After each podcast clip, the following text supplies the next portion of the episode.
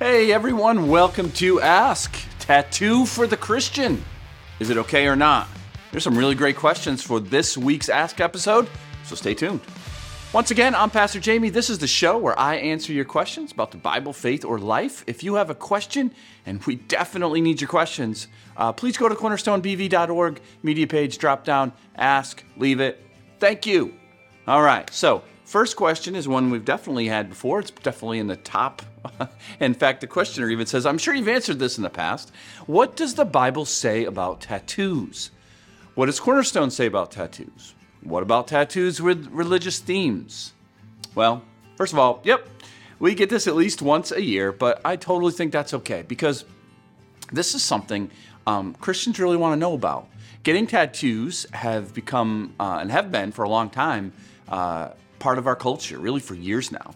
It's progressed in recent years, I think, because, you know, I'm not a big tattoo guy, but I think artists have become better and the tools they have have also improved. Um, so first of all, think about what a tattoo ultimately is. The answer, it's simply an expression of identity in some way, right? Some might want to tattoo the name of a spouse or kids. Others might express their love for music, art, or some other subculture identity, uh, a motorcycle club or something like that. In the end, if a tattoo is just my wife's name or my kids' names, why do you think God would really care about that? Well, the controversy comes from an Old Testament uh, verse when God was giving instructions to his people as they were moving into a foreign land of Canaan. Now remember, as they entered the Promised Land, there was many foreign pagan cultures who had practices that God severely condemned. Right, the most prominent place we have a mention of tattoos, uh, or at least alluded to, is in Leviticus chapter nineteen. In Leviticus nineteen, as I read this, I want you to remember something I say all the time. Context is everything.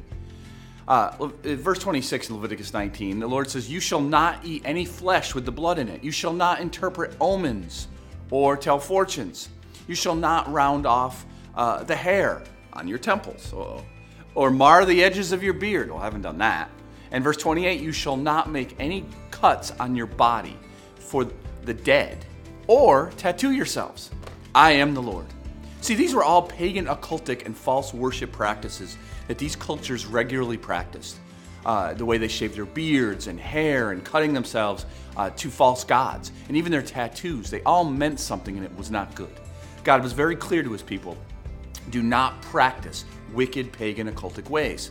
And if you've seen my occult series recently, you know that God has not changed his mind on that. We are not to entertain pagan practices, occult behaviors, uh, because it's dangerous and it leads us always away from God. However, our context, uh, I think today is very different. If you have a nice tattoo on your wrist, uh, or your daughter's name uh, on your arm, or even a cross on your hand to remind you to worship God for the good things he's done in your life, I, I just see it as not the, the context at all as we saw in the, the book of Leviticus. So as I say that, let me quickly address a follow-up. Aha, I usually get when I say this. Oh, Jamie, but you're quick to claim that the sexual ethic given in Leviticus is still for today and not cultural. Yes, because God's sexual ethic is given from Genesis throughout the New Testament, and it's crystal clear. Sex is for a husband and his wife in the confines of a committed marriage relationship.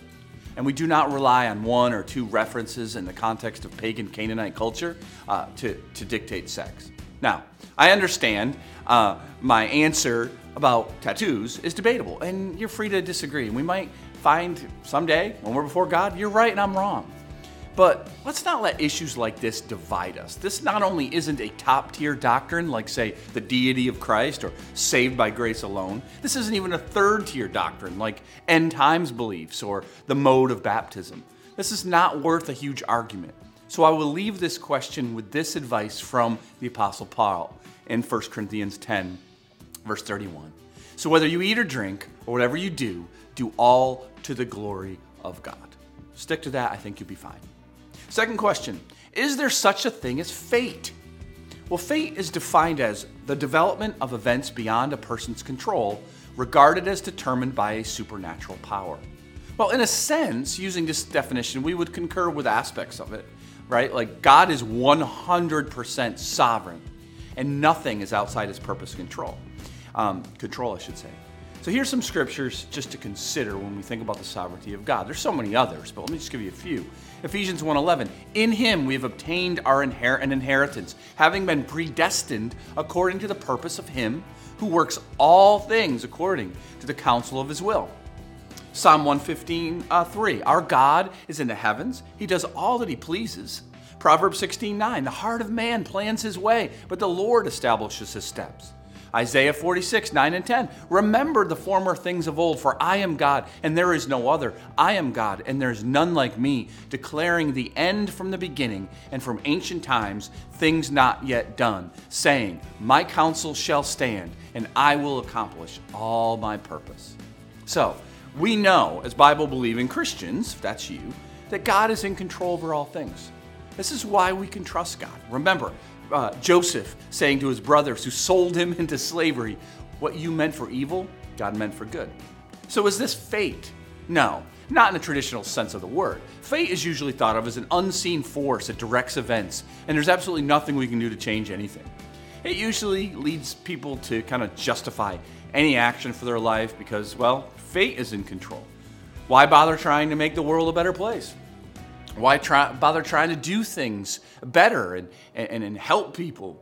But this is not biblical. God is sovereign, yes, but he works into his sovereign plan our effectual prayers. He commands us to love our neighbor, use our talents that he's given us to effect good change in the world. The Christian does not believe in fate. We believe in God. We live life to his glory. And blaming some unseen force called fate is usually just an excuse.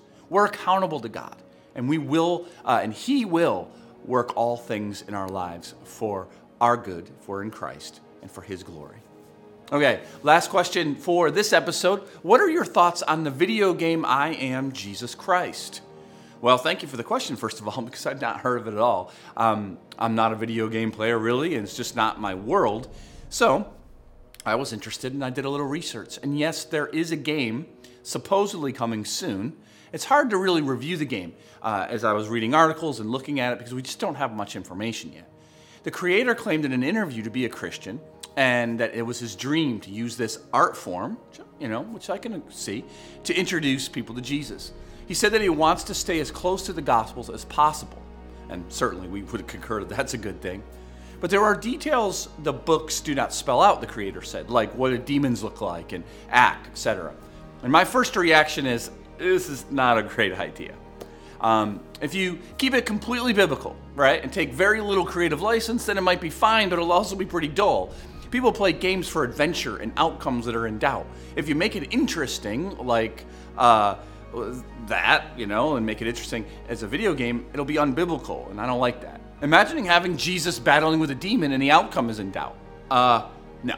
And, and how will the cross scene play out? That's going to seem odd to me. So my guess is that the game will be okay, but really dull, and maybe good for small children as they learn the Bible in a creative uh, way. Um, or it will be really interesting, but not truthful to scriptures. I guess we'll just have to wait and see. My advice to Christian game creators, if that's you, stay away from the life of Jesus. Or make the main character a random person who interacts with the events in the Bible. There must be way better ways to creatively bring out gospel themes without creating a game where I play as Jesus. That just doesn't seem quite right to me. Overall, I think not a good idea, and it's probably doomed to fail and maybe not even come out. Uh, but we'll find out one way or the other. Well, this has been Ask, um, and for upcoming episodes to be helpful to others, we need you to submit your questions. Go to cornerstone b v dot org and uh, hit, hit your question to us. And hey, happy Thanksgiving. I hope to see you guys in person this weekend as we start Advent, Saturday at five, Sunday at nine or eleven.